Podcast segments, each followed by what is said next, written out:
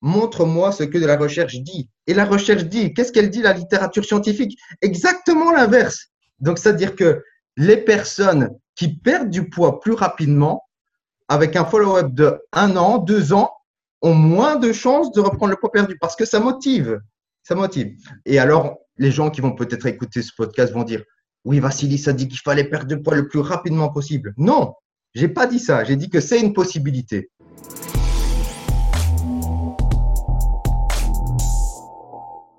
Ok, top. Bienvenue sur le podcast Upside Strength, la ressource numéro une pour toute chose fitness et performance en Suisse. Aujourd'hui, j'ai la chance d'accueillir Vassilis Iliopoulos, nutritionniste certifié spécialisé dans la perte de poids. Vassilis, merci euh, d'être venu sur le podcast aujourd'hui. Salut Sean, et un honneur d'être dans ton podcast. Alors, merci à toi. Écoute, pour ceux qui ne te connaissent pas encore, est-ce que tu peux nous faire un petit tour de ton parcours professionnel et de ce que tu fais actuellement? Oui, alors euh, donc, je suis, comme tu l'as dit, je suis nutritionniste certifié par Mac Nutrition Uni, qui a un cursus evidence-based euh, en Angleterre. Mhm. Et je suis actuellement étudiant en master en sciences nutritionnelles euh, à l'université de Middlesex à Londres. Mhm. Et mon travail, je peux le réunir en deux parties. Donc, j'ai commencé vraiment euh, le, dans le coaching one-to-one.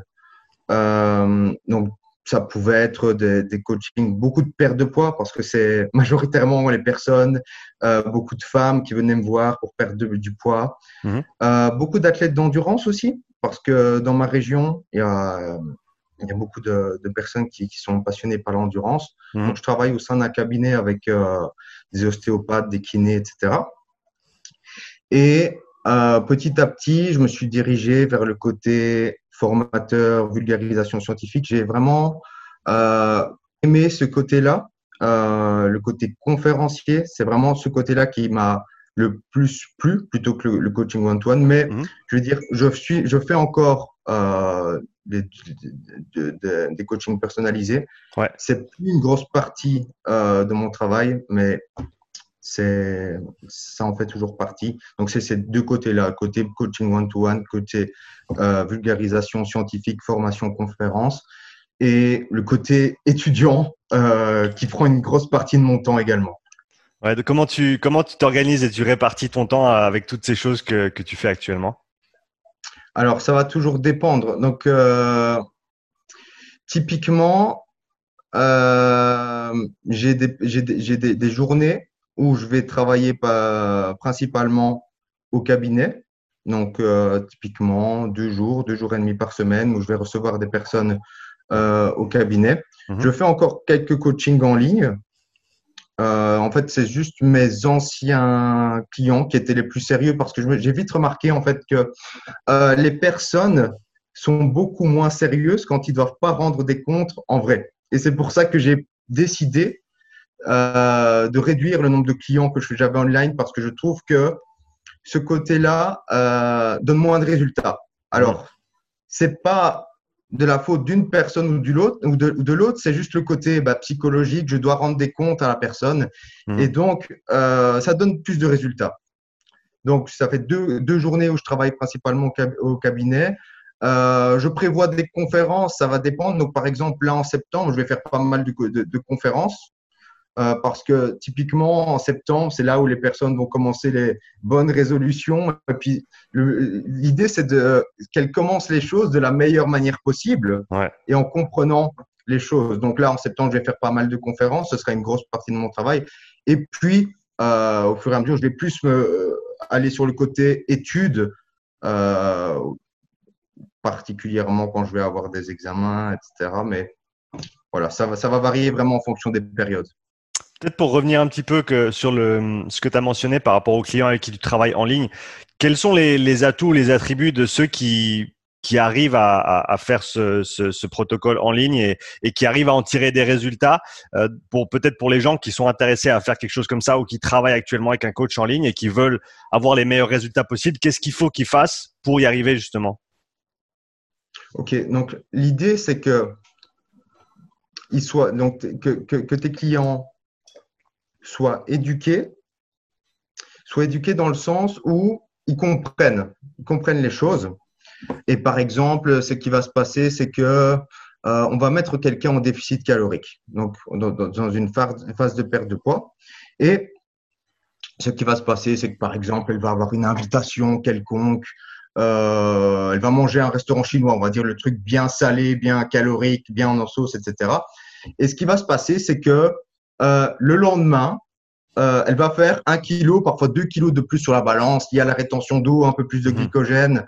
Pas un kilo ou deux kilos de gras en une journée, c'est pratiquement impossible. Et si la personne n'est pas au courant de ces mécanismes, si elle n'a pas quelqu'un pour l'éduquer à ce niveau-là, elle peut se dire bon ben en fait le régime il fonctionne pas et puis euh, le déficit calorique ça ça sert à rien. Euh, bon ben je vais aller voir ce gourou qui a dit qu'il fallait juste manger sans gluten. Et c'est problématique. Donc c'est vraiment éduquer les, personnes à ce qu'elles comprennent, les soutenir au quotidien. Et tout le monde n'est pas extrémiste, tout le monde n'est pas bodybuilder de compétition, c'est-à-dire il faut les soutenir au quotidien dans leur vie. Donc, c'est-à-dire que, par exemple, ils vont avoir trois jours où ils vont pas pouvoir tenir leur diète à 100%, leur macro à 100%, et ben, c'est un petit peu les guider dans le sens à quoi faire pendant cette période, quoi faire après cette période. Et je pense que c'est vraiment la clé de la réussite pour la plupart des personnes qui ne sont pas des personnes qui vont euh, être à 100% dans un objectif pour faire de la compétition ou des photos ou qui gagnent de l'argent par rapport à leur physique. Parce que euh, c'est clair que si tu as des milliers d'abonnés sur Instagram et que tu prends 5% de graisse et que tu fais des photos, tu risques de perdre des abonnés. Et si c'est si euh, avec ça que tu gagnes de l'argent, ça pose problème. Donc, tu n'as peut-être pas envie d'en arriver là. Mais ce n'est pas la majorité des personnes. Ouais, c'est intéressant. On parlait de ça avec euh, avec Guillaume Guillou hier sur le podcast. Euh, l'idée de responsabiliser ses clients, l'idée d'éduquer ses clients, de les, comme tu as dit, de les guider. Tu as utilisé ce mot aussi, euh, plutôt que simplement leur donner exactement quoi faire tout le temps, faire en sorte qu'ils que eux-mêmes puissent avoir un petit peu de jugeote aussi et, se dire voilà si je fais ça aujourd'hui je sais que je dois ajuster ça demain. Ou au moins dans un premier temps que toi tu puisses leur donner ces informations là mais que à l'avenir eux ils puissent le faire par eux-mêmes aussi c'est ça? Ouais, c'est ça exactement. Et c'est pour ça que pour moi, euh, le coaching bon marché est problématique. Parce que typiquement, c'est quelque chose qui va prendre du temps pour, le, pour le, le praticien. C'est quelque chose qui va prendre du temps de d'éduquer ses clients. Et euh, bon, c'est facile aussi de prendre pas beaucoup de temps et faire un plan tout fait et puis euh, de donner un plan et puis débrouille-toi mais la personne n'est pas éduquée. Et si la personne est dans le monde réel, ça ne fonctionne pas. Quelles ont été tes influences principales au cours de ta carrière? Ok, euh, intéressant. C'est-à-dire qu'il y a eu deux côtés euh, d'influence principale. Donc, j'ai vite, en fait, si tu veux, j'ai commencé, euh, je me suis intéressé à la nutrition pour le côté euh, activité physique. En fait, j'étais compétiteur en sport de combat. Donc, mhm. c'était avant d'être compétiteur, mais j'étais passionné de sport de combat, de boxe anglaise. Mhm. Et donc, je me suis intéressé euh, à la nutrition parce que je voulais améliorer mes performances et tout ce que je pouvais faire pour améliorer mes performances, je l'aurais fait à l'époque. Donc, bah, la nutrition, ça passe par la nutrition parce que c'est super important.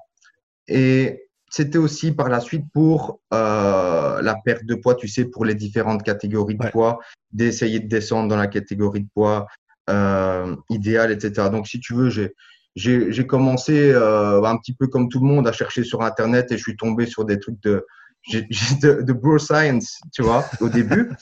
Euh, donc, j'ai un petit peu essayé toutes les bêtises euh, qui sont passés. Et puis, euh, je me suis dit, je suis tombé sur le côté evidence-based de la perte de poids avec la découverte de Lyle McDonald, qui est un expert euh, en perte de poids aux États-Unis. Et donc là, ça a vraiment fait avancer un petit peu mes, euh, mes connaissances. Je suis devenu un petit peu ce qu'on appelle un PubMed warrior. Tu vois, j'étais un petit peu sur PubMed, et puis chercher, j'étais un petit peu comme ça. Euh, donc ça, c'était ma première vraiment influence. C'était le côté perte de poids, Lyle McDonald, evidence-based. Et puis, plus récemment, je pense que c'était vers 2016, quelque chose comme ça, euh, j'ai découvert euh, Chris Masterjohn, donc mhm. Dr Chris Master John, qui va avoir parfois des théories donc, qui sont plus controversées, tout en ayant une explication mécaniste qui tient tout à fait la route avec le côté biochimie, euh, le côté biologie moléculaire, etc. je me suis vraiment intéressé à ce côté-là. J'ai vraiment fouillé ce côté-là. Et puis, à l'heure actuelle, c'est un petit peu faire ma propre compréhension euh, de tout ça. Euh, avec ces deux approches, sans vouloir dire je suis pro Chris Master John, je suis pro evidence-based, c'est un peu faire ma, ma propre approche au milieu de tout ça. Quel conseil tu pourrais donner aux gens justement dans cette approche de créer ton propre modèle, ta propre compréhension des choses et de pouvoir bah, aller voir des gens, tu as parlé de Larry McDonald, tu as parlé de Chris Master John, donc aller vers ces gens-là et pouvoir apprendre euh, au travers de ce qui de ce qui présente et de ce de ce dont il parle, sans pour autant te dire comme tu as dit, je fais partie de ce clan-là, je fais partie de ce clan-là, et pouvoir faire la part des choses dans le sens où on peut tirer des bonnes idées de tout le monde. Euh, et on ne doit pas nécessairement être d'accord avec exactement tout ce que quelqu'un dit pour les respecter ou pour suivre ce qu'ils disent. Donc, comment toi, tu fais la part des choses là-dedans? Alors, il y a une chose qui est super importante, c'est que je déteste le terme modération. Pourquoi je déteste le terme modération? Parce que c'est utilisé à tout va, un petit peu de tout, et puis un peu de trop est nocif. Bien sûr, on sait que même si on boit trop d'eau, c'est nocif, mais c'est relatif. C'est-à-dire que bien sûr, si tu bois 5, 6, 7 litres d'eau, c'est nocif. Mais voilà, c'est très, très relatif le terme modération. Par mmh. contre, j'adore le terme contexte. Mmh. J'adore ce, terme-là parce que il y a des choses qui vont être positives dans un contexte déterminé et mauvaises dans un autre contexte. On en parlera sur plein de choses. Et donc, c'est vraiment mettre les choses en contexte. Euh, et je pense vraiment que si quelqu'un dit que, euh, on, en parlera tout à l'heure, mais par exemple que les graisses saturées sont forcément mauvaises ou bonnes, ça manque de contexte hmm. parce qu'elles peuvent être bonnes dans un contexte déterminé, euh, sportif, pas de surplus calorique, etc. Alors que en surplus calorique, on sait par exemple que c'est le, nutriment qui va engendrer le plus d'accumulation de graisse hépatique. On a ça euh, sur des données d'intervention. Euh, de manière observationnelle, on voit aussi que euh, on a une augmentation du, du, du risque de maladie cardiovasculaire avec, avec le, les graisses saturées. Mais c'est d'observation. C'est-à-dire que quand, quand, on prend, quand on analyse une population, c'est pas une niche de sportifs. Euh, mes followers d'Instagram qui sont particulièrement des sportifs du milieu du fitness. Donc on en parlera. C'est très important, c'est le contexte. Quelles sont les plus grosses erreurs que tu as commises à tes débuts comme nutritionniste? Euh, comme nutritionniste ou plutôt comme euh, pour moi euh, dans, dans, mes diètes principalement je, pense que c'est plus intéressant qu'on parle pour moi dans, dans ce que j'ai fait au niveau de, de mes diètes parce qu'il y, y, a une expérience qui est assez intéressante. Allons avec ça alors. Ouais, c'est que si tu veux, j'étais quand j'étais athlète compétiteur, je voulais toujours être très très sec, mais très très sec. Donc en, dessous de 10% de masse grasse et puis toute l'année. Et c'était pour deux raisons. Donc la première raison, c'était être dans la catégorie des moins de 75 kg, 75 kg pour les Français. Et euh, la deuxième raison, c'était simplement pour avoir le six-pack toute l'année. et le problème, c'est que si tu n'es pas fait génétiquement être en dessous de moins de 10% de masse grasse mmh. toute l'année, ça pose problème au niveau de tes performances. Et on a plusieurs, plusieurs notions qui sont intéressantes. La première notion, c'est la notion de body fat set points. Donc, par exemple, euh, une expérience qui est très, très intéressante, qui n'a pas été reproduite parce qu'il y aurait des problèmes au niveau du comité d'éthique actuellement, c'est l'expérience du Minnesota euh, qui a été faite dans, dans les années 50, mmh. où on a littéralement affamer des gens pour voir les effets physiologiques et psychologiques de la famine. Et donc, typiquement, c'est que euh, c'est clair qu'ils ont tous perdu du poids. Donc, c'est un peu l'étude qui dit que le mode famine où il y a certaines personnes qui disent Oh, je mange 500 calories par jour et je ne perds pas de poids. Ça n'existe pas. Ça n'existe pas cette histoire de mode famine. Par contre, ce qu'on sait que c'est qu'il y a des conséquences physiologiques et psychologiques de la famine. Et euh, par exemple, on sait que toutes ces personnes ont repris le poids après, à la fin de l'expérience. Pourquoi? Parce que euh, si tu veux, on a cette notion de body fat set point. Donc, on a, euh, quand on descend beaucoup en, en, pourcentage de graisse, on va avoir une diminution de la leptine qui va créer une augmentation de l'appétit. On va avoir une diminution de, de, certaines hormones comme la testostérone. En fait, tout, tout ce qui n'est pas essentiel va être régulé un petit peu à la baisse. Mmh. L'appétit va augmenter pour essayer de te faire remonter à ton set point. Et tu peux toujours lutter contre. C'est-à-dire qu'il y en a beaucoup qui arrivent à lutter contre, hein, certainement euh, sur Instagram, euh, et puis ils mangent euh, 2 kilos de riz de chou-fleur par jour, et puis ils arrivent à se remplir le ventre, ils sont pas en pleine forme, mais ça fonctionne. Mais c'est pas la meilleure approche pour la performance. Par contre, si tu gagnes de l'argent sur Instagram grâce à ça, beaucoup d'argent, je le ferai. Mais alors, quand l'idée principale pour moi c'était la compétition, c'était peut-être pas une bonne idée. Et à l'inverse, si, comme ça on le voit très bien dans les études d'intervention d'overfeeding, c'est que quand on oblige les gens à manger plus, c'est que après l'étude, l'appétit est régulé à la baisse, ils bougent plus, donc le NEAT est augmenté et ils retrouvent leur poids normal après l'étude. Donc ça, c'est cette notion de body fat set point, c'est génétique, physiologique, euh, et c'est difficile d'aller contre, c'est toujours possible. Maintenant, on a cette notion, cette deuxième notion, qui est la notion de body fat settling point. Donc maintenant, on a une personne, donc euh, typiquement sédentaire, travail de bureau, et qui est environ à 20% de masse grasse. Et par exemple, ce qui va se passer, c'est que euh, il va décider de commencer un coaching et puis euh, c'est un bon coach evidence-based qui lui dit voilà, tu vas commencer l'entraînement en résistance deux fois par semaine, tu vas faire quelques petits changements, tu vas mettre euh, plus de légumes, euh, tu vas dormir une heure de plus. Et ces petits changements, au fil du temps, vont lui faire descendre de 20 à 15% de masse grasse. Et tant qu'il va avoir ces changements environnementaux, il va pouvoir conserver facilement ces 15% de masse mmh. grasse. Maintenant, ce qui va se passer, c'est que si tu changes ton environnement et que tu le mets devant un buffet à volonté tous les jours, il va facilement revenir à ces 20%, voire aller un petit peu plus haut. Donc ça, c'est la notion environnementale. Maintenant, on reprend le fait qu'il soit à 15% de masse grasse grâce à ces petits changements environnementaux et il va se dire, bon, ben là, j'ai envie de pousser euh, le body fat, je vais faire euh, une sèche euh, extrême pour aller en vacances. Et il va descendre sous 10% de masse grasse parce qu'il va faire plus attention à ses calories, il va compter la moindre chose, etc. Euh, il va augmenter son entraînement. Et ces 10% de masse grasse, il va les atteindre.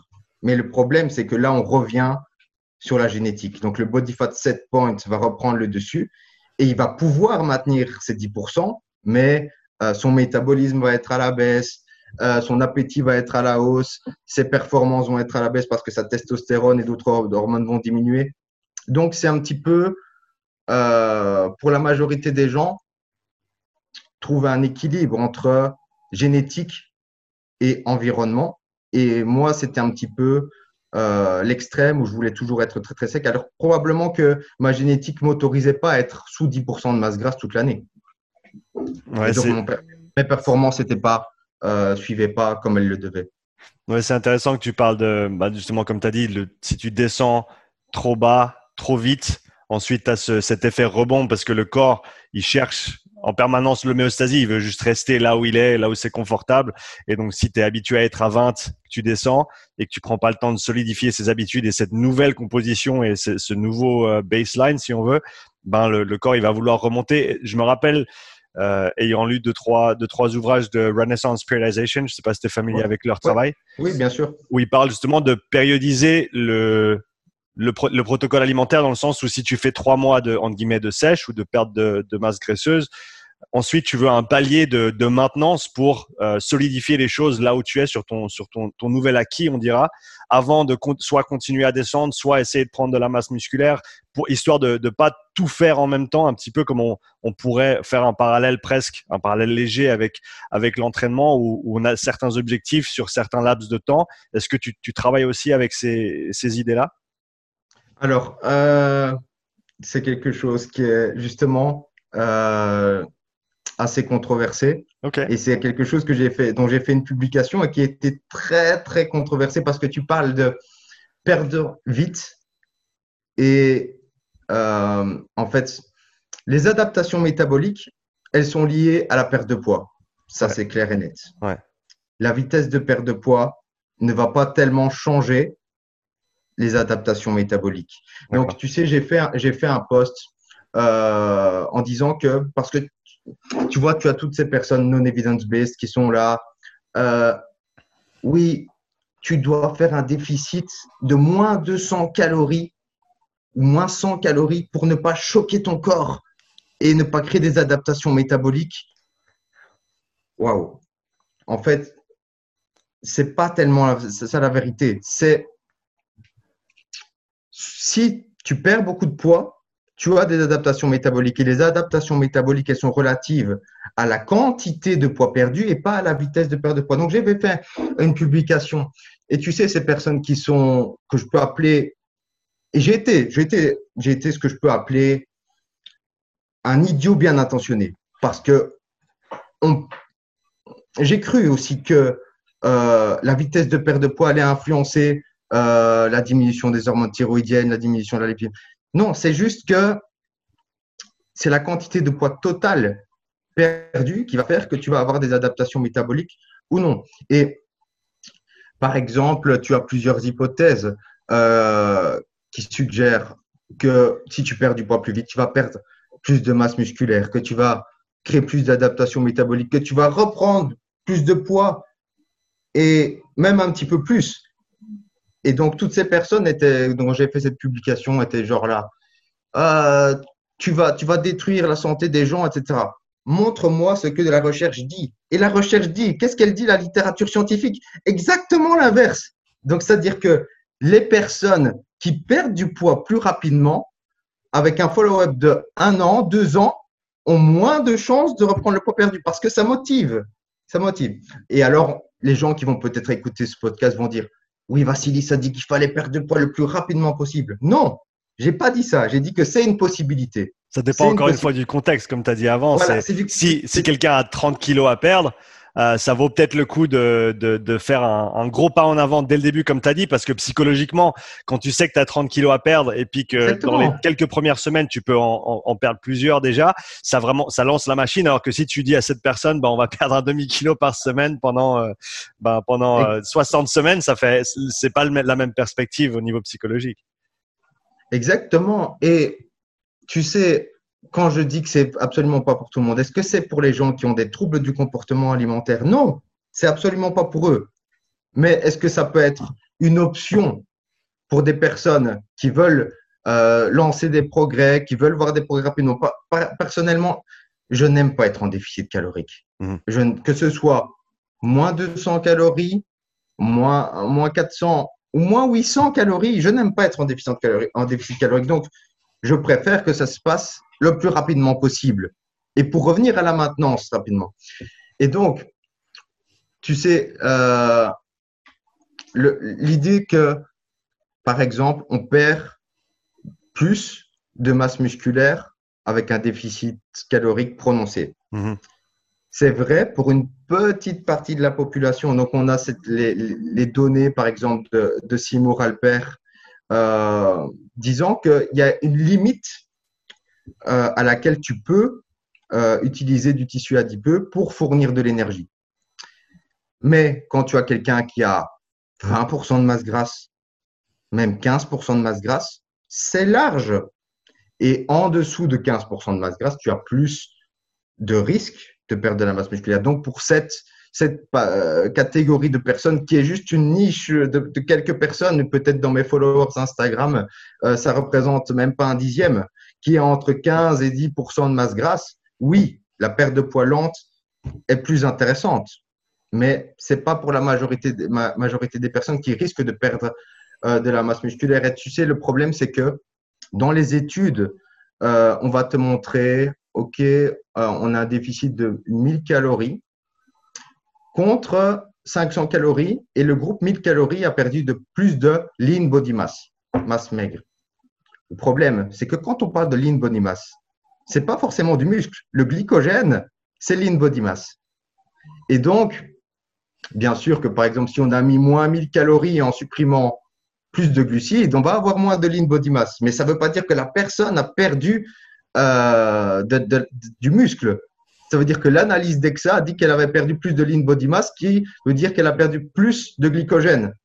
Mais dans, dans la littérature, il n'y a rien qui dit, voilà, euh, les, les, les, personnes qui font un déficit calorique important et qui sont, par exemple, qui veulent par exemple descendre de 20 à 15% de masse grasse, à partir du moment où on a suffisamment de protéines, et encore, c'est-à-dire que, par exemple, on a cette étude qui est extrêmement intéressante.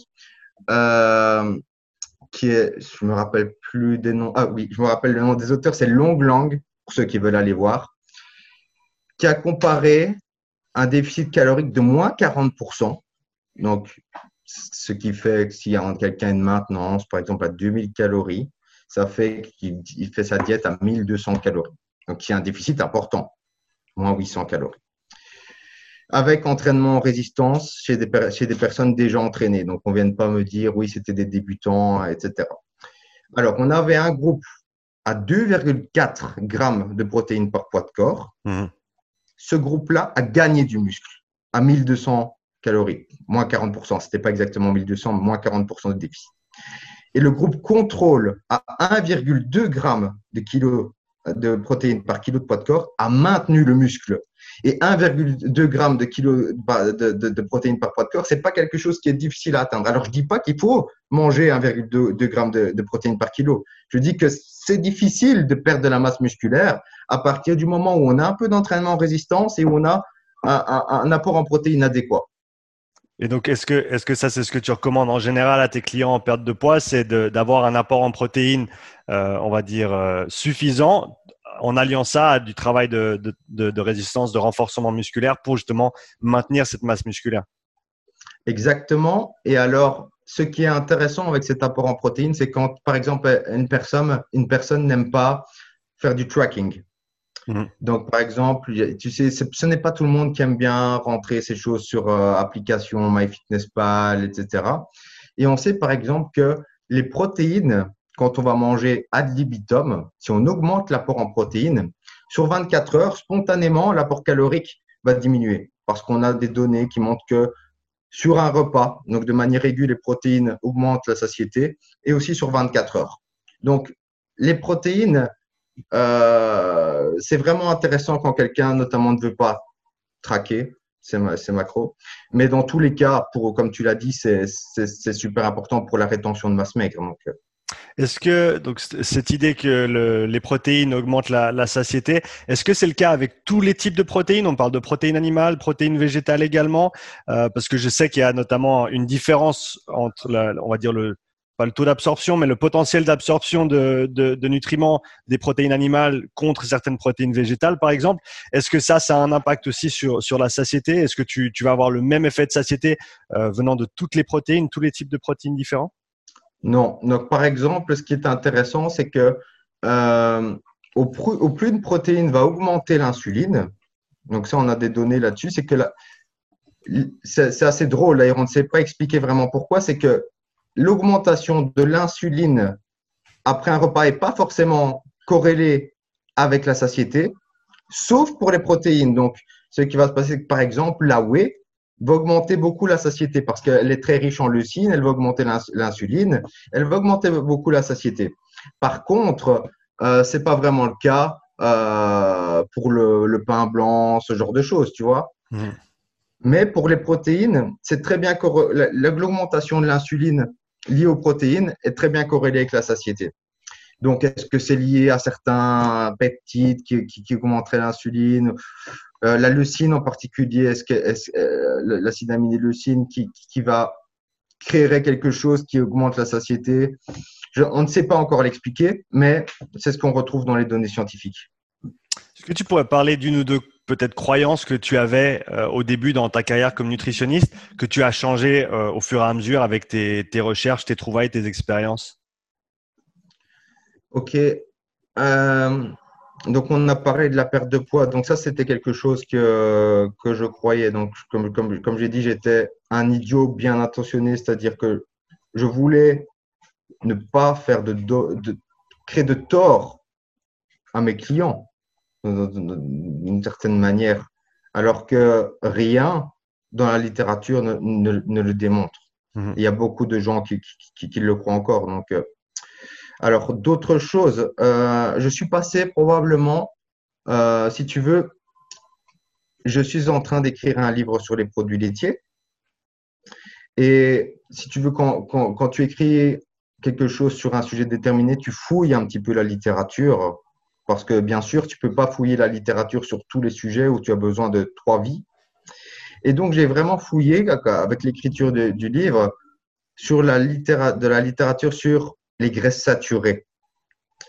Et c'est assez intéressant parce que j'étais plutôt pro graisses saturées. Et pour le coup, je suis devenu plutôt pro graisses saturées en contexte. Et donc, euh, c'est intéressant parce que quand on regarde euh, les méta-analyses, les dernières méta-analyses qui sont citées par exemple par les carnivores, ce genre de problème, euh, oui, les méta-analyses démontre que l'augmentation de la quantité de graisse saturée est corrélée avec une réduction du risque de maladie cardiovasculaire. C'est ce qu'on entend, c'est ce qu'on voit dans certaines méta-analyses de 2020. Et il y a un gros problème. C'est que tu sais, il y a cette histoire de hiérarchie de l'évidence de la preuve scientifique. Et on a la méta-analyse tout au-dessus. Et en vérité, je vais dire quelque chose d'assez controversé, c'est que c'est pas toujours vrai. Et même la plupart du temps, ce n'est pas vrai. C'est-à-dire que est-ce qu'une méta-analyse est supérieure à même une étude prospective cohorte? Pas forcément. Pas forcément si, si celle-ci n'a pas été bien menée. Et en fonction du sujet, ça va différer. Par exemple, sur euh, les méta-analyses sur les graisses saturées, celle à laquelle je pense qui est, assez intéressante de 2020, c'est que quand on regarde, euh, donc comme je t'ai dit, la conclusion des auteurs de la méta-analyse, c'était les graisses saturées sont corrélées avec une réduction du risque de maladie cardiovasculaire. Et donc, nos guidelines, donc nos recommandations nutritionnelles, devraient être changées. OK. Quelqu'un lit la conclusion et puis qu'il est un petit peu biaisé parce qu'il est déjà pro graisse saturée, j'aurais pu le faire. J'aurais pu ne pas changer mon avis, lire la conclusion et puis balancer la méta-analyse partout sur les réseaux et dire Voyez, j'avais raison. Et probablement que la majorité de mes followers n'auraient pas été voir plus, plus loin que ça. Parce que généralement, les personnes lisent la conclusion des études et, rien de plus. Et le problème, c'est quand on regarde, euh, donc si tu veux, pour, pour, expliquer un petit peu aux auditeurs, euh, donc là, c'était une méta-analyse d'études prospectives de cohortes. Donc, on, analyse des, des, populations et puis on les suit avec, avec des questionnaires pour voir un petit peu, euh, euh, voilà, vous consommez combien de graisse combien de, de, viande rouge, etc. Et puis, on fait des statistiques et on, on corrèle ça avec les maladies cardiovasculaires, par exemple. Et donc, une méta-analyse, c'est une étude d'études. Donc, on va avoir, par exemple, 10, ça peut être 3 ou 20 études. Hein. Euh, et puis, on va essayer d'avoir, on va faire des statistiques par rapport à toutes ces études et tirer des conclusions. Et tu pourrais croire que, donc, euh, si tu as par exemple 10 études dans la méta-analyse, tu pourrais croire que chaque étude va contribuer au poids statistique à la même ampleur. Donc, ce serait 10%, 10%, 10%. En vérité, ce n'est pas le cas. C'est que chaque étude va avoir euh, une ampleur différente en fonction de la taille des faits, en fonction du nombre de participants, en fonction de plein de facteurs. Et donc ça, pardon, de te pardon de te couper, ça, c'est pas pris en compte dans les méta-analyses. Ils, ils, disent pas, voilà, la qualité de cette étude est plus élevée, donc on lui donne. Ah, ils font ça, d'accord, ok. Donc, par exemple, il va, il va, en fonction de la taille des faits, on va avoir une contribution différente de chaque étude.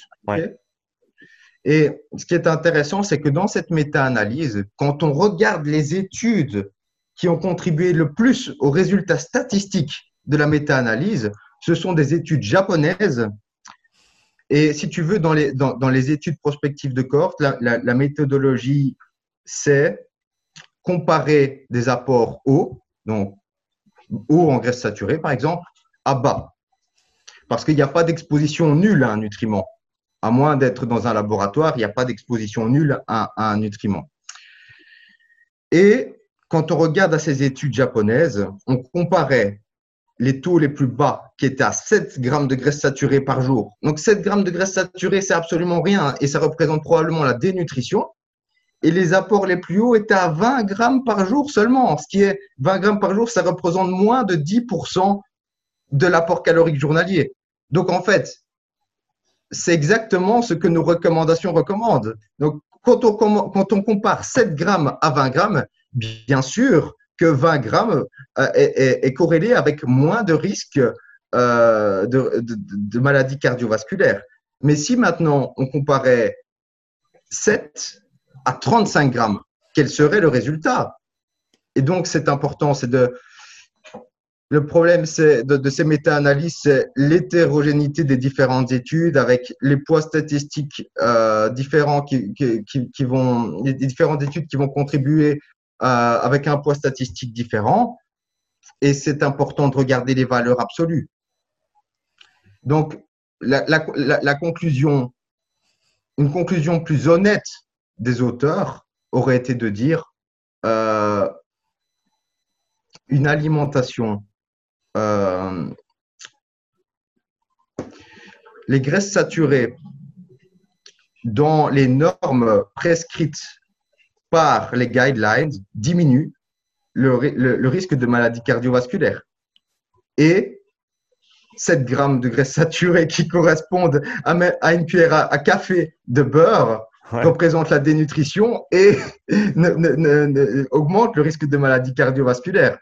Donc, euh, c'est un petit peu une conclusion biaisée de la part des auteurs. Et après, les personnes qui vont écouter ça vont dire oui, Vassilis est anti-graisse saturée, et, et, pense qu'on devrait tous limiter les graisses saturées. Non, c'est contextuel, encore une fois. Mais dans, mais dans, dans un message lié à la population, tu sais, euh, les guidelines ne sont pas destinés à une niche de, personnes Instagram. Donc, est-ce que la majorité des personnes va y gagner à réduire ces graisses saturées donc dans une population où euh, on a un taux de LDL qui est élevé, un surpoids, donc des triglycérides qui, sont élevés, qui, risquent de causer un, remodelage des lipoprotéines, ce genre de choses. Est-ce que ce genre de personne va y gagner à réduire ses graisses saturées? Tout à fait. Est-ce que ça s'adresse à toi et moi qui sommes sportifs? Non. Mais c'est contextuel. Oui, avec ça, on, en vient peut-être à un sujet qui, qui moi, m'intéresse énormément, c'est le, la validité des, des études scientifiques en, nutrition, en sachant que, et tu me corrigeras si j'ai tort, mais pour, pour faire les choses bien, idéalement, il faudrait être en milieu clinique pour pouvoir euh, déterminer ou pouvoir suivre exactement ce que les gens y mangent en termes de quantité, parce que on sait, et ça, si, encore une fois, si je me trompe pas, il y a des études qui ont été faites sur la validité des, des études de cohorte où les gens répondent à des questionnaires en termes de, de, précision de leur, de leur rappel en fait de ce qu'ils ont mangé même le jour même ou le jour avant en termes de quantité et, ça peut varier assez grandement. Je sais plus les chiffres, mais si c'était en tout cas 10 ou 20% de différence entre ce qu'ils ont mangé et euh, ce qu'ils ont mis sur le questionnaire, que ce soit en plus ou en moins en termes de calories par rapport à, ce qu'ils avaient mangé. Ce qui, ça, en lui-même, peut avoir un gros, gros impact sur la, la validité ensuite des, des datas. Donc, comment est-ce que toi, tu, tu, interprètes toutes, ces, données parce que, encore une fois, déjà peut-être la, méthode utilisée en elle-même ne nous permet pas nécessairement de tirer de très très bonnes conclusions dû au fait que la qualité des données est assez basse. Ok, extrêmement intéressant le point que tu abordes. C'est euh, penser, donc c'est peut-être aussi euh, une erreur que j'ai fait à mes débuts, c'est penser que les études randomisées contrôlées sont toujours supérieures aux études d'observation. Et en vérité, ça ne l'est pas.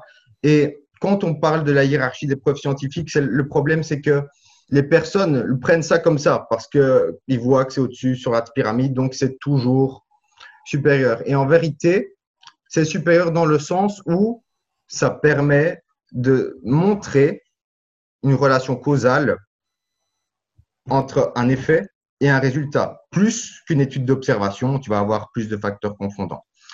Mais tu as aussi différentes problématiques dans les études d'intervention randomisée contrôlée. C'est que euh, quand on parle donc, les études randomisées contrôlées sont extrêmement intéressantes pour les sciences biomédicales. Donc, par exemple, on va avoir un essai de phase 1 pour un nouveau médicament et on va donner ce médicament au même dosage, à un même sous-groupe de personnes, avec un placebo qui n'aura pas ce médicament. Et on pourra même faire des méta-analyses qui sont très bonnes parce que ce ne sont pas des études qui seront très, très hétérogènes, tu comprends? Elles auront toujours un petit peu la même méthodologie pour, ce, pour les, sciences, les sciences biomédicales. Par contre, pour les sciences nutritionnelles, c'est un petit peu plus compliqué parce que la première chose, c'est qu'il n'y a pas de placebo pour l'aliment. Parce que si s'il y avait vraiment un placebo pour l'aliment, ce serait mettre quelqu'un en carence. Ce serait mettre quelqu'un en carence d'un nutriment. Euh, par exemple, si on teste euh, la complémentation en calcium, par exemple, et on va donner un placebo, dans le groupe d'intervention, on va donner un complément de calcium, et dans le, groupe contrôle, on va donner le, placebo qui, est. Euh, mais ce n'est pas vraiment un réel placebo parce que la personne n'est pas déficiente en calcium et mettre mhm. quelqu'un en déficience en calcium ne serait pas éthique. Ouais. Donc, c'est la première problématique. Et la deuxième problématique, c'est que c'est oublier un petit peu les synergies entre les différents micronutriments. Donc, par exemple, tu peux euh, donner un complément de vitamine D, une, faire une étude sur la complémentation en vitamine D. Le problème, encore une fois, c'est la synergie que tu vas avoir de la vitamine D avec les autres micronutriments. Donc, on sait par exemple que le magnésium va intervenir euh, de manière euh, particulière au niveau du métabolisme de la vitamine D. si la personne est déficiente en magnésium, peut-être que ton, ton, tu vas pas avoir des résultats statistiquement significatifs sur, sur ton étude. Et la troisième chose, c'est ce qui est, parfois fait dans, dans certaines études, c'est qu'on n'a pas euh, le calcul des, niveaux de départ dans, un instrument. Donc, par mm. exemple, si euh, on, regarde la complémentation en oméga 3, par exemple, et qu'on on se, on se retrouve avec des résultats euh, qui ne sont pas statistiquement significatifs, mais on ne sait pas que le niveau d'oméga 3 dans les globules rouges était particulièrement élevé avant le début de l'intervention. Donc, c'est problématique. Et, de, et de même dans cette même lignée, on peut dire voilà supplémentation en oméga 3, mais peut-être que même si on si on n'a pas un œil pré, un œil précis sur le sur la sur la diète de la personne, d'une personne à l'autre, il peut y avoir une grande variance en apport d'oméga 3 peut-être au, travers de la nutrition même, ce qui fausserait potentiellement les résultats du fait qu'on ait ajouté de l'oméga 3 en supplément ou pas. Ouais, mais là, quand, quand on parle d'études, je parlais vraiment pour les études, les metabolic words. Donc, on, contrôle, exact, on contrôle exactement ce que les gens mangent. Par exemple, mhm, on dit mhm. qu'ils ont exactement la même alimentation. Euh, euh, et donc, ça, c'est quelque chose où, on peut contrôler. Ça, ça c'est clair. Et quel, quel pourcentage des études nutritionnelles sont faites dans, dans un, un setting comme ça qui permet justement un contrôle précis de tous les apports et aussi un contrôle de l'environnement dans lequel la personne se trouve? Alors, encore, une, encore une fois, je, te dis, ces, metabolic world studies sont intéressantes, donc elles sont chères, elles sont intéressantes. Le problème, c'est que par définition, elles sont faites à court terme parce que mhm. tu ne peux pas euh, mettre quelqu'un en laboratoire pendant, pendant cinq ans et contrôler exactement tout ce qu'il va manger. Donc, tu ne peux pas analyser les, les effets des graisses saturées sur le risque de maladie cardiovasculaire et en, plus de ça, ça ne serait pas éthique. de dire, voilà, je, je, je, vais, je vais lui faire un overfeeding de, de, de graisse saturée et voir si dans cinq ans, il va mourir. tu vois Oui, bien sûr. Donc, euh, même si on, si on avait plus de, de metabolic growth, ça ne veut, pas, ça veut pas dire que les études d'observation sont à mettre de côté. Et ce que je voulais dire dans tout ça, c'est que on a des conclusions à tirer des, des, des, des études randomisées contrôlées. On a des études, à, on a des conclusions à tirer euh, des études prospectives de, de corps. On a des, conclusions à tirer de la recherche mécaniste. Et à partir de tout ça, on peut tirer des conclusions. Donc, on parlait des graisses saturées. On sait que, par exemple, dans les études d'intervention, en surplus calorique, c'est le nutriment qui va augmenter le plus la graisse hépatique, les graisses saturées. On sait que en observation, quand on a des études bien menées, on a une augmentation du, risque de maladie cardiovasculaire. On sait de manière mécaniste que c'est le nutriment qui augmente le plus le LDL. On sait de manière mécaniste que on connaît les mécanismes de l'artérosclérose. à partir de tout ça, on peut tirer des conclusions. Est-ce qu'à l'échelle d'une population, on doit conseiller les graisses saturées? Non. Non, parce que dans une population qui est en, surplus calorique, euh, dans une population qui a un LDL élevé, on ne doit pas les conseiller à, une échelle d'une population parce que ce serait peut-être protéger une niche de personnes. Donc, si on voulait protéger la plupart, si on veut protéger la plupart des personnes et diminuer la mortalité globale, on a tout intérêt à, comme les, guidelines le montrent bien, de, recommander moins de 10% de l'apport calorique euh, des, graisses saturées, sous forme de graisses saturées. Mhm. Mais est-ce que ça veut dire, quand, on regarde les mécanismes, est-ce que ça veut dire que les graisses saturées sont mauvaises Si chez quelqu'un qui a un LDL dans la norme, qui n'est pas en surplus calorique, pas forcément. Donc, à partir de tout ça, toute la recherche, on peut tirer des conclusions et on peut contextualiser. C'est peut-être un, petit peu pour faire un parallèle euh, sur ce qu'on disait avant en termes de tu suis certaines personnes, tu écoutes ce qu'ils disent, mais tu dois tirer tes propres conclusions de, de, de leurs travaux et tu dois pas nécessairement prendre à face value exactement tout ce qu'ils disent. C'est, bah, ce serait l'équivalent de, de, de, dire bah voilà, je, je lis le titre d'une étude et voilà, ça c'est ma croyance ou c'est, c'est ce que je vais tirer de, de, ça sans prendre en compte le contexte et sans prendre en compte le fait que bah, il n'y a pas tout qui est exactement correct. Il y a des méthodes qui sont meilleurs que d'autres. Mais encore une fois, le contexte toujours, euh, doit toujours être impliqué pour, tirer les bonnes conclusions. Exactement. Et tu sais, euh, le, problème avec ce, croire que les études randomisées contrôlées sont, toujours supérieures, tu sais, tu as des personnes qui se disent evidence-based, tu vois, ils, ils, ne le sont pas vraiment. Ils disent, je me base sur les études randomisées contrôlées. Mais par exemple, il n'y a aucune étude randomisée contrôlée qui a montré que la cigarette augmentait le risque de mortalité ce, ne serait pas éthique, tu vois. Mmh. Donc, c'est les études prospectives de cohorte qui ont pu montrer ça et de dire qu'on doit déconseiller la, cigarette à, l'échelle de la population. Mmh. Tu vois Ouais. Je voulais revenir sur beaucoup d'exemples comme ça. Oui, énormément de, comme tu as dit, de, il euh, n'y a pas toujours la réponse dans la littérature scientifique et même s'il y a la réponse, c'est pas toujours la bonne réponse à, à tirer. Euh, pour, pour revenir sur un point que tu as, mentionné précédemment, tu as, as, participé dans les sports de combat notamment. Euh, une chose qui m'intéresse, c'est le lien entre la perte de poids. On parle de changement de classe de, de poids pour certains combats, donc la perte de poids des fois assez rapide. Euh, le lien entre ça, la, la, déshydratation et les effets sur le cerveau, notamment au niveau des, du potentiel de commotion derrière. Est-ce que tu as, tu as, exploré un petit peu dans ces eaux-là? Alors, je n'ai pas exploré ce, point particulier. Mmh. Euh, parce que si tu veux, moi, j'ai toujours fait, je me suis toujours passé du cutting. D'accord.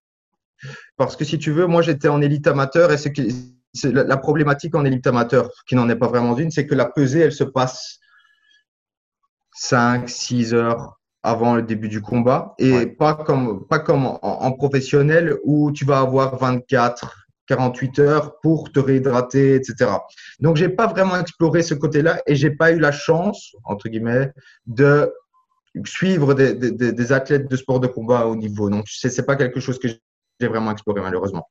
Et donc pour, euh, mais donc pour ceux qui, qui connaissent pas, quand tu parles de cutting, donc c'est des, des, diètes qui sont très très drastiques euh, pour justement arriver au poids de corps qu'il faut pour passer sur la balance et ensuite espérer que ben, les 24, des fois 48 heures entre la pesée et le combat soit assez pour réalimenter le corps, réhydrater le corps, en sachant qu'il y a euh, la déshydratation a un effet négatif sur le, le, le, cerveau, dans le sens où on, a, on est à plus de risques euh, pour des commotions, mais, mais comme tu as dit, on va, on va pas nécessairement aller plus loin dans, cette, euh, dans ce fil de pensée. Une autre chose dont, dont, dont tu parles pas mal, c'est la nutrition de performance en lien avec les athlètes de sport d'endurance. Donc, pour toi, est-ce que tu peux parler un petit peu de ta, ta, vision générale des choses quand on parle de nutrition justement pour les sports de, longue durée?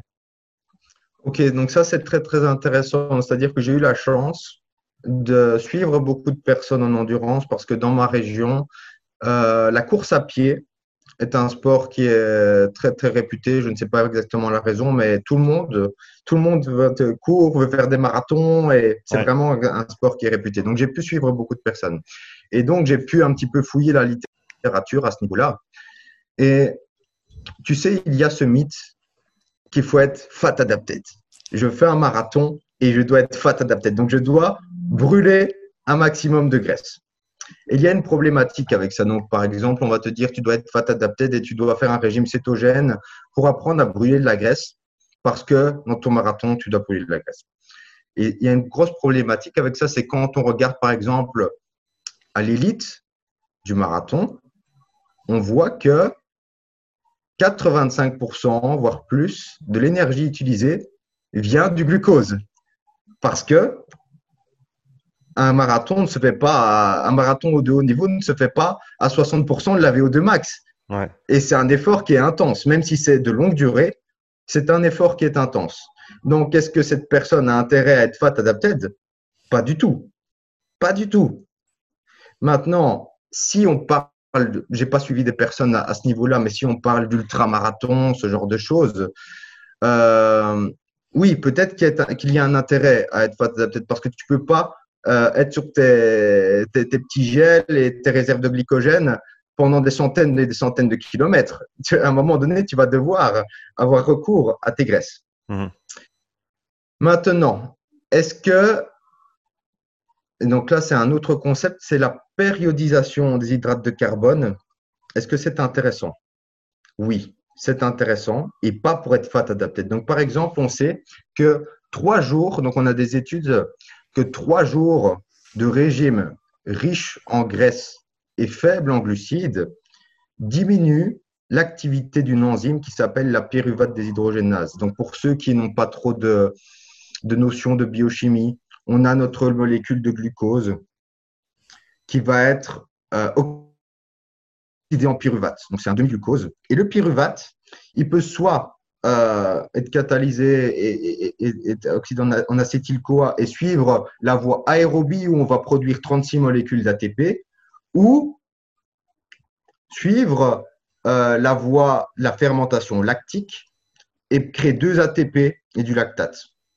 Alors, et donc, il y a une enzyme clé entre le pyruvate et l'acétyl-CoA, c'est la pyruvate déshydrogénase.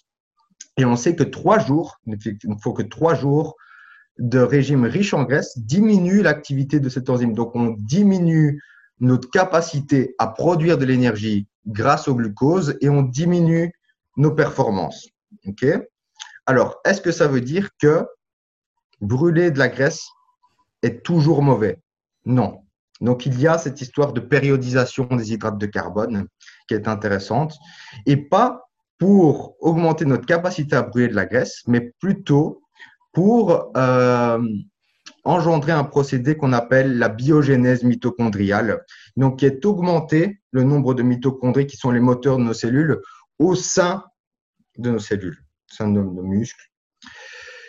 Et donc la personne pense toujours, euh, je m'entraîne à jeun pour augmenter ma capacité à brûler de la graisse. En vérité, c'est juste un effet secondaire. Et si on peut-être si on pouvait faire la biogénèse mitochondriale en se passant d'oxyder beaucoup de graisse pour un marathonien de haut niveau, on le ferait.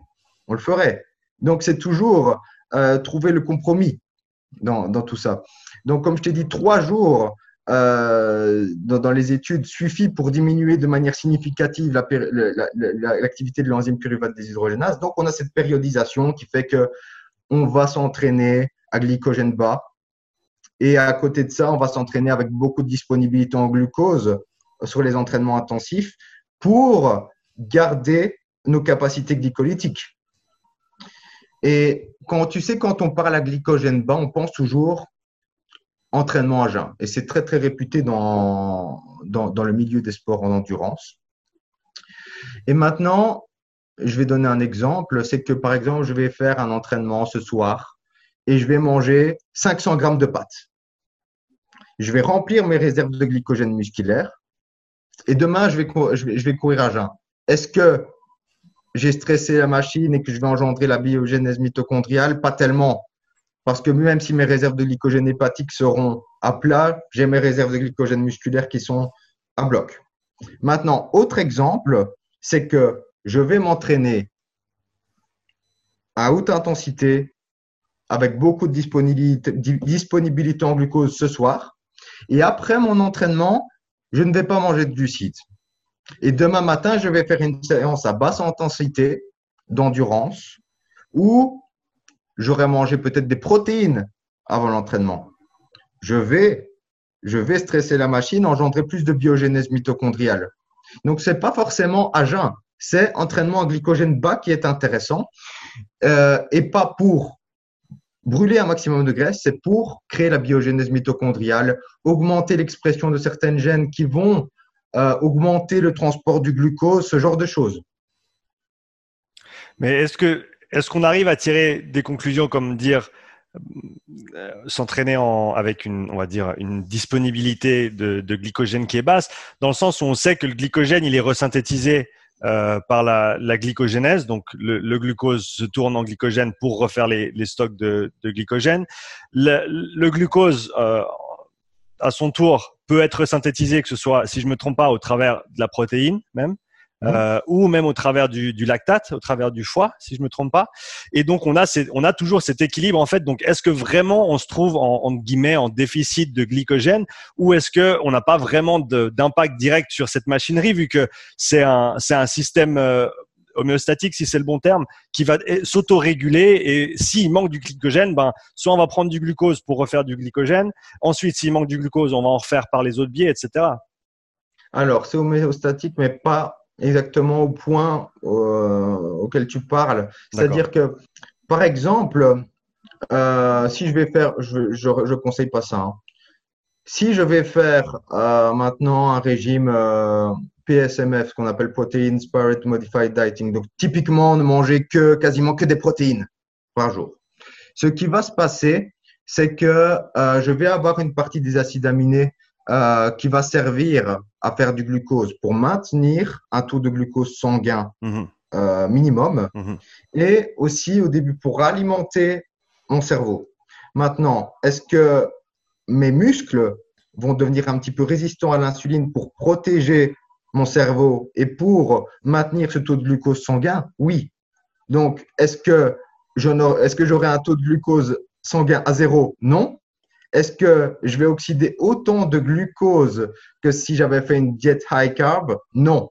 Mhm. Donc, oui, il y a, y, a y a ce mécanisme d'homéostasie qui se met en place. Maintenant, on va pas resynthétiser euh, du glycogène et on va pas euh, oxyder un maximum de, glucose. C'est un minimum qui, qui, se fait. Je ne suis pas en train du tout de dire qu'il faut le faire. Mhm. Comme je ne suis pas en train de, dire qu'il faut éviter les graisses saturées, je ne suis pas du tout en train de dire tout ça. Je dis que euh, c'est des choses qui sont possibles à mettre en place en fonction du contexte. Et le, PSMF, c'est pas du tout quelque chose que je, conseille. C'était juste pour donner un exemple. Hein. Bien sûr. Euh, on a parlé un petit peu des compléments alimentaires au travers de notre discussion sur les, différentes études scientifiques qui ont été, faites. Est-ce, est-ce que, à ton avis, en 2020, on met un petit peu trop d'importance sur le rôle des compléments alimentaires dans la nutrition en général? Est-ce que tu penses qu'on devrait se focaliser plus sur euh, ben, l'apport nutritionnel, on va dire, de base? Quelle est ta vision là-dessus? Alors, euh, ça dépend. C'est-à-dire que euh, en fonction des patterns alimentaires, on va avoir parfois besoin de compléments alimentaires. Donc, par exemple, c'est simple, hein, euh, toute personne qui sait qu'il fait un régime vegan, il sait qu'il va avoir besoin de vitamine B12. Il sait qu'il va peut-être avoir besoin de vitamine A. Donc là, on va pas rentrer dans les détails, mais ça va dépendre un petit peu des personnes et des polymorphismes génétiques. Une personne qui fait un régime paléo, par exemple, ce qui, va se passer, c'est qu'il va consommer beaucoup d'acides aminés soufrés. Mais comme il va supprimer toute une partie d'une catégorie alimentaire qui sont les légumineuses, qui sont riches en molybdène, si tu veux, la consommation d'acides aminés soufrés va augmenter nos besoins en molybdène parce qu'elle est nécessaire à la conversion des, sulfites en sulfates. Donc, c'est problématique. Et pourquoi pas euh, à ce moment-là que la personne aurait besoin d'un supplément Tu vois? Donc, en fonction des patterns alimentaires, on va se retrouver avec un besoin, un besoin réel en, certains micronutriments. Mhm. Maintenant, est-ce que dans une diète omnivore qui n'exclut aucune catégorie d'aliments, est-ce que la complémentation est nécessaire? Non. Est-ce qu'elle peut être bénéfique? Oui. Est-ce qu'elle peut être pratique? Oui. Donc, pour le côté pratique, je pense généralement, par exemple, au collagène.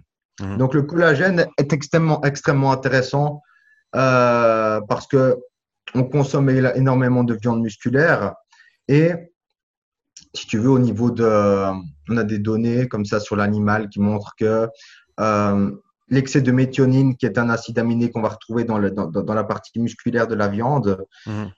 Euh, diminue la longévité, mais qu'on peut le compenser avec un apport en glycine qui se retrouve dans le collagène. Le problème, c'est que personne ne passe son temps à faire des bouillons, etc. Donc, la complémentation en collagène ou en glycine est très, très pratique. Mhm. Et de la même manière, tu sais, une personne, euh, particulièrement, tu sais, j'ai coaché beaucoup de, de, femmes euh, qui ne sont pas très consommation de, de viande, etc., qui avaient du mal à atteindre leur apport protéines.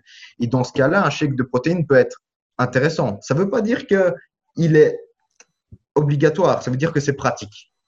C'est pratique, pratique.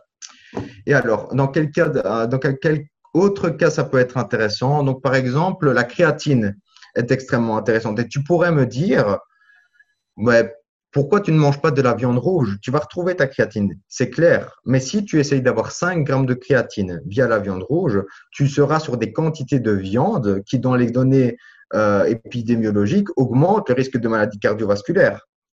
Donc, la, complémentation en créatine est intéressante. Donc, c'est contextuel encore une fois. Est-ce que les compléments alimentaires sont nécessaires parfois? Pas toujours. Est-ce qu'ils sont bénéfiques euh, très, bonne, très bonne réponse de ta part. Au-delà des sujets qu'on a déjà traités jusqu'ici, qu'est-ce qui te fascine à l'heure actuelle dans le monde de la nutrition et de la, ou de la recherche dans ce domaine? Alors, euh, je m'intéresse beaucoup, particulièrement en ce moment, aux mécanismes qui sont liés à la résistance à l'insuline. Parce que tu sais, toujours cette vision un petit peu myope de la nutrition sur certains sujets. Et c'est ces sujets qui m'intéressent particulièrement parce que euh, on dit, tu sais, le diabète, la résistance à l'insuline, c'est le glucose, c'est le sucre, la le problématique. Mhm. En partie, mais est-ce que c'est le glucose particulièrement qui est, problématique? Non, mais on veut toujours trouver un ennemi à quelque chose. Et on sait, par exemple, que les graisses alimentaires, il y a des facteurs qui, sont liés aux graisses alimentaires qui influencent notre résistance à l'insuline. Et par exemple, euh, on a encore un petit peu de temps, je peux. Je peux euh, vas-y, vas-y, envoie. Ouais. Donc, par exemple, on a ce concept de body fat threshold qui a été euh, dont on a parlé la première fois en 2015, je pense, dans une publication de l'Université de Newcastle, qui est en fait, euh, on prend une balance. Donc, tu sais, dans le milieu du fitness, on parle de la balance pour dire on grossit et on maigrit mmh. euh, en fonction des apports et des dépenses caloriques. Mmh. Là, on va prendre la balance d'une manière un petit peu différente. C'est d'un côté notre apport en énergie. Donc, l'énergie est centrale et on a l'apport énergétique d'un côté, que ce soit le glucose ou les acides gras. Et de l'autre côté, on a notre capacité à oxyder l'énergie, mais aussi à stocker l'énergie. Mhm.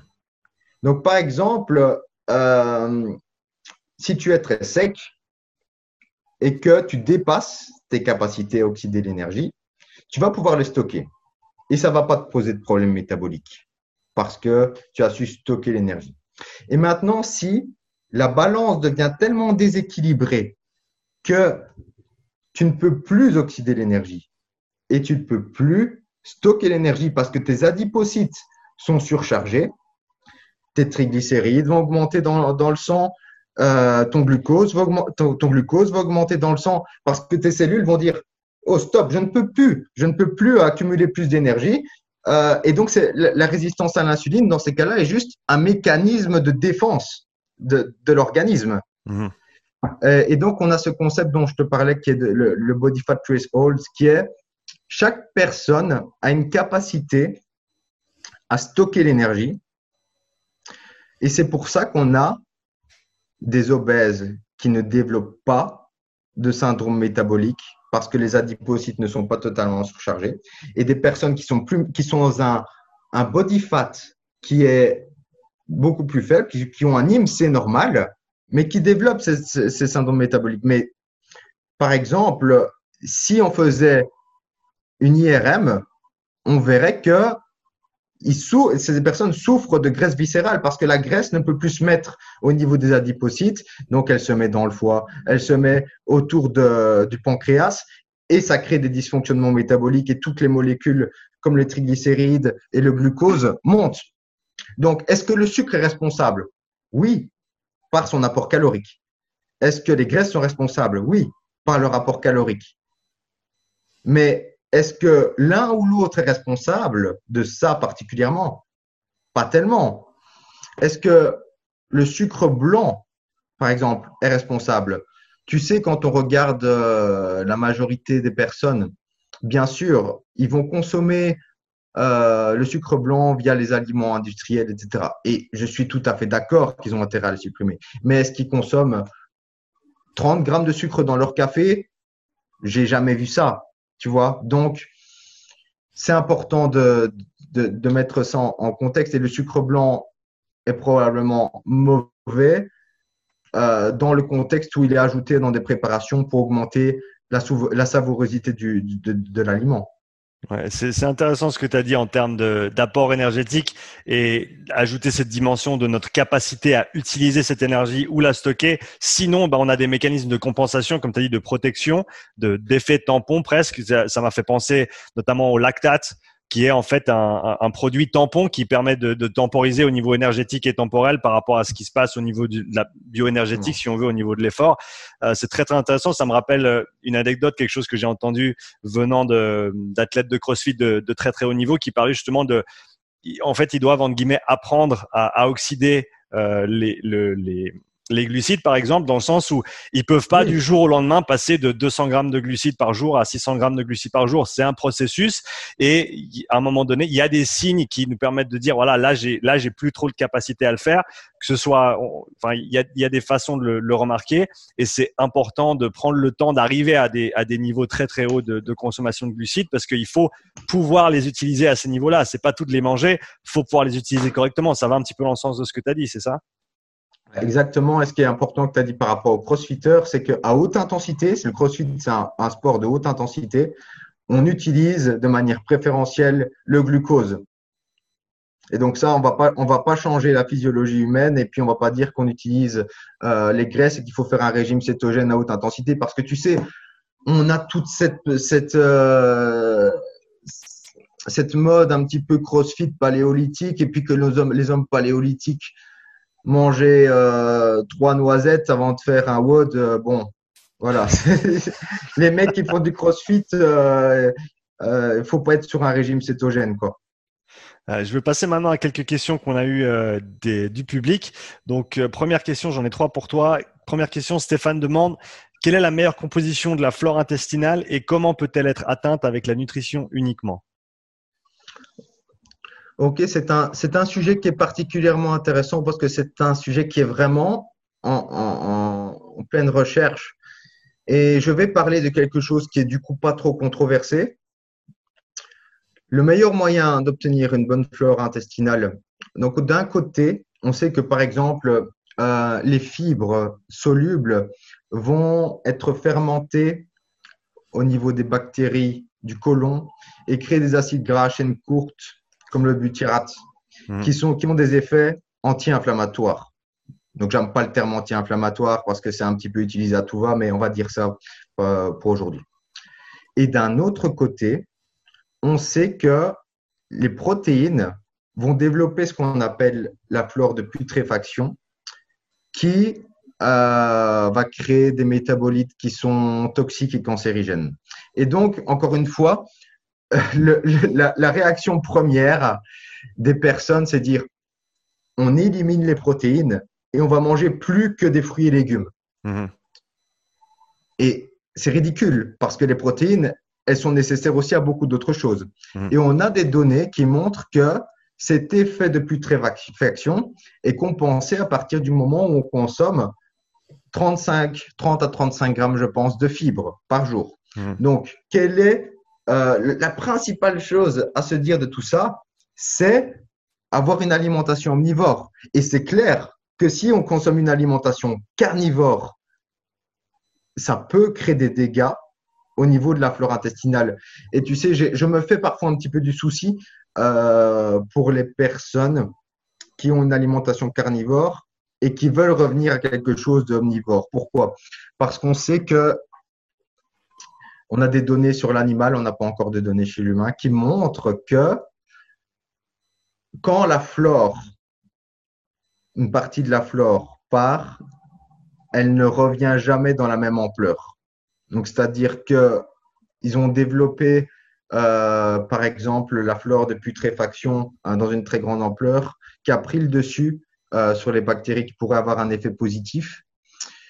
Et comment revenir à quelque chose de plus normal? Peut-être que oui, euh, on peut prendre des probiotiques, on peut prendre, euh, avoir une alimentation qui est, riche en prébiotiques.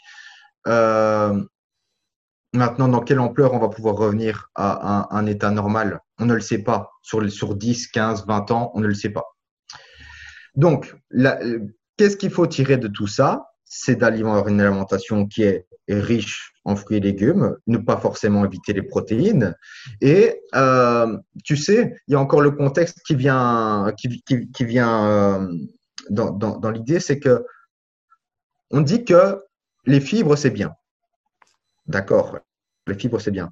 Donc, je vais, on va, et puis, il y a quelqu'un qui va dire, oui, Vassilis a dit que euh, créer des bactéries euh, de, fermentation, c'est positif. Donc, euh, je vais plus manger que des fruits et légumes euh, et je vais développer ma, ma, flore intestinale en un maximum. Je ne suis pas persuadé que cet extrême est forcément positif non plus. donc, dans ce, dans ce cas-là, je dirais alimentation omnivore, euh, consommer au moins 30 grammes de fibres et ne pas forcément en abuser. Et en, fonction de ses facultés digestives aussi, c'est-à-dire que si on pète euh, toutes les minutes, je ne pense pas que ce soit un signe positif. Est-ce que, ça peut presque être un, guide en termes de qualité de digestion? Si on a beaucoup de gaz, beaucoup de flatulence, est-ce que ça, ça, veut, ça veut nécessairement dire qu'il y a quelque chose au niveau digestif qui est pas top? Ouais, c'est jamais bon signe. Alors, tu sais, il y a des gens qui disent euh, Oh, je fais, je fais beaucoup de gaz, euh, et puis euh, ils, font, ils, font, ils font 5 gaz sur la journée et ils croient qu'ils sont intolérants au lactose. Tu vois ce genre de conneries. Mais c'est clair que si on pète toute la journée et qu'on a mal au ventre, c'est jamais bon signe. Donc, c'est vrai, vraiment une jauge qui peut, qui peut, qui peut être facilement, on peut facilement moduler son apport en fibres par rapport à ça aussi. Hein. Hmm. Deuxième question pour toi, euh, Vassilis. Euh, Julie demande pourquoi les sucres simples sont moins engraissants que les amidons? La réponse est que les sucres simples ne sont pas moins engraissants que l'amidon. donc en fait, tu, sais, on, a cette idée que l'insuline, donc je vais essayer de faire très, très bref parce que je pense, je pense qu'on dépasse. Euh, où ça on ne dépasse rien, il n'y a, jamais de, a jamais de créneau. C'est tant que toi tu as le temps, moi j'ai le temps. ok, alors, il y a toujours cette idée que les sucres simples, par exemple, les sucres simples, on va par exemple prendre les sucres d'un fruit qui est un mélange de glucose et de fructose. Et ils vont stimuler moins l'insuline que l'équivalent sous forme de glucose. Donc, si on prend 15 grammes de glucose et 15 grammes de, fructose, ça va stimuler moins l'insuline que 30 grammes de glucose que tu, pourrais, que tu vas retrouver dans l'amidon en tant que polymère de glucose. Donc, par exemple, si tu prends euh, le pain blanc, ça va stimuler plus l'insuline que euh, l'équivalent sous forme de glucides, sous forme de jus, de fruits. Pourquoi? Euh, À cause de, cette, parce qu'il y a plus de, glucose. Même si, même si le jus de fruits a un goût plus sucré, ce n'est pas ça qui va changer la donne. Et donc, on pense que parce qu'il y a une élévation plus importante de l'insuline, on va avoir plus de risque de prise de gras. Mais en fait, l'insuline, c'est juste une hormone qui va euh, nous dire, qui va, signaler euh, qu'on doit oxyder un substrat à un moment T. Donc, par exemple, si tu as beaucoup de glucides à disposition, tu vas oxyder ça à un moment T. Et par exemple, si tu fais euh, l'équivalent sous forme de graisse, tu ne vas pas augmenter ton insuline parce que tu n'auras pas beaucoup de, glucides à disposition. Donc, tu vas oxyder plus de graisse. Mais dans un cas comme dans l'autre, ça ne change pas notre balance énergétique. Mmh. C'est-à-dire qu'à la fin de la journée, peu importe ce qui s'est passé, c'est ta balance énergétique. Et même si pendant une heure après le repas, tu as oxydé plus de glucose, ça ne changera rien c'est ta balance énergétique sur 24 heures qui va changer. Donc, euh, les, sucres simples ou l'amidon ne sont pas plus engraissants l'un que l'autre et ça ne veut pas dire que l'un ou l'autre est mauvais. Mhm. Encore une fois, c'est contextuel. Et je pourrais partir encore sur beaucoup de choses, mais je ne vais pas. On passe, on passe du coup à la troisième question. Julien demande, et je cite, crème glacée, jus d'orange, pêche au sirop, index glycémique, on s'en fout, mais le message passé est-il bon pour la majorité des gens? Ok, intéressant. Donc, pour, pour, donner un petit peu de contexte, c'est que la première chose, avant, avant toute chose, je suis quelqu'un qui est assez provocateur sur les réseaux. Donc, pour te donner un exemple, je ne sais pas si tu as pu voir passer, c'est que, tu sais, on a ces personnes qui disent Oh, le jus de céleri va détoxifier ton organisme, soigner du cancer et que sais-je. Et donc, moi, je suis un petit peu provocateur et puis je mets une canette de Monster et je dis mon jus de céleri. Tu vois, le, Monster Energy, mon jus de céleri. Et alors, j'ai des personnes qui m'envoient des messages. Oh, pourquoi le Monster Qu'est-ce qu'il a de particulier Etc. Et en fait, il n'y a rien de particulier au Monster. C'est qu'il n'est pas forcément bon, il n'est pas forcément mauvais, mais euh, contextuel encore une fois. C'est-à-dire que c'est clair que si tu prends euh, tu, tu vois, euh, ces, histoires d'édulcorants, etc., c'est un petit peu exagéré. Peut-être que si tu, tu prends 5 canettes de Monster par jour, c'est pas, c'est pas positif, mais bref, très, très exagéré. Et donc, rien de positif ou de négatif dans cette histoire de Monster. Et maintenant, on va partir, par exemple, sur le jus d'orange. Le jus d'orange est extrêmement intéressant parce que dans le milieu francophone, il a fait l'objet d'accusations bizarres de certaines personnes qui sont non evidence-based euh, dans le genre oh le, fructose du jus d'orange va tellement passer vite dans ton foie que ça va créer euh, qui va être directement converti en graisse et ce genre de pseudo-science, etc. Ok. Alors, donc par exemple, sur le fructose, on a des données intéressantes qui montrent que 150 grammes de fructose donc, ça fait 300 grammes de sucre, 150 grammes de fructose, qui est équivalent à 2 litres de coca, ne cause pas de dysfonctionnement métabolique à la maintenance calorique. Alors, ça ne veut pas dire que je suis en train de conseiller 2 litres de coca, pas du tout, mais juste pour remettre les choses dans leur contexte. Et donc, euh, j'ai essayé d'un petit peu de dédiaboliser ces histoires de jus d'orange. Est-ce que ça veut dire que le jus d'orange est obligatoire? Non. Est-ce que ça veut dire qu'il est positif pour la majorité de la population? Non. Et je vais t'expliquer pourquoi. C'est que la majorité de la population euh, ne devrait pas consommer de, calories liquides. Donc, ils auraient tendance à plutôt consommer, euh, plutôt consommer de l'eau plutôt que euh, des jus d'orange. Parce qu'ils consomment déjà probablement trop de calories. Donc, conseiller de boire du jus d'orange qui va euh, faire monter les calories sans créer un sentiment de satiété serait ridicule. Mmh. Maintenant, dans ma niche de personnes Instagram, euh, je pense pas qu'ils soient concernés ou en perte de poids. Et maintenant, si on a, tu sais, j'ai suivi quelqu'un qui a fait, euh, qui était euh, à haut niveau en CrossFit, qui s'appelle Yele Host, donc à haut niveau en CrossFit en, dans la Belgique. Et quand tu as ce genre de personne qui consomme énormément de calories sur une journée avec deux entraînements par jour, tu ne vas pas lui dire, euh, par exemple, s'il doit, s'il consomme 500 millilitres de jus d'orange parce qu'il brûle, s'il a une maintenance à 4000 calories par jour et qu'il va consommer 500 millilitres de jus d'orange sur la journée, tu vas pas lui dire euh, mange 5 fruits à la place alors qu'il en mange déjà 5 et que ça lui va lui dire de manger 10, 10, fruits par jour et il va avoir mal au ventre pendant ses entraînements, etc. Donc c'est contextuel. C'est vraiment contextuel et il y a aussi vraiment l'importance de cette idée de pensée binaire dans l'alimentation qu'un aliment est forcément bon et mauvais. Alors mmh. que, en vérité, il n'y a que un pattern alimentaire qui est bon ou mauvais. C'est-à-dire que on parle de la crème glacée parce qu'on a beaucoup rigolé avec ça. Euh.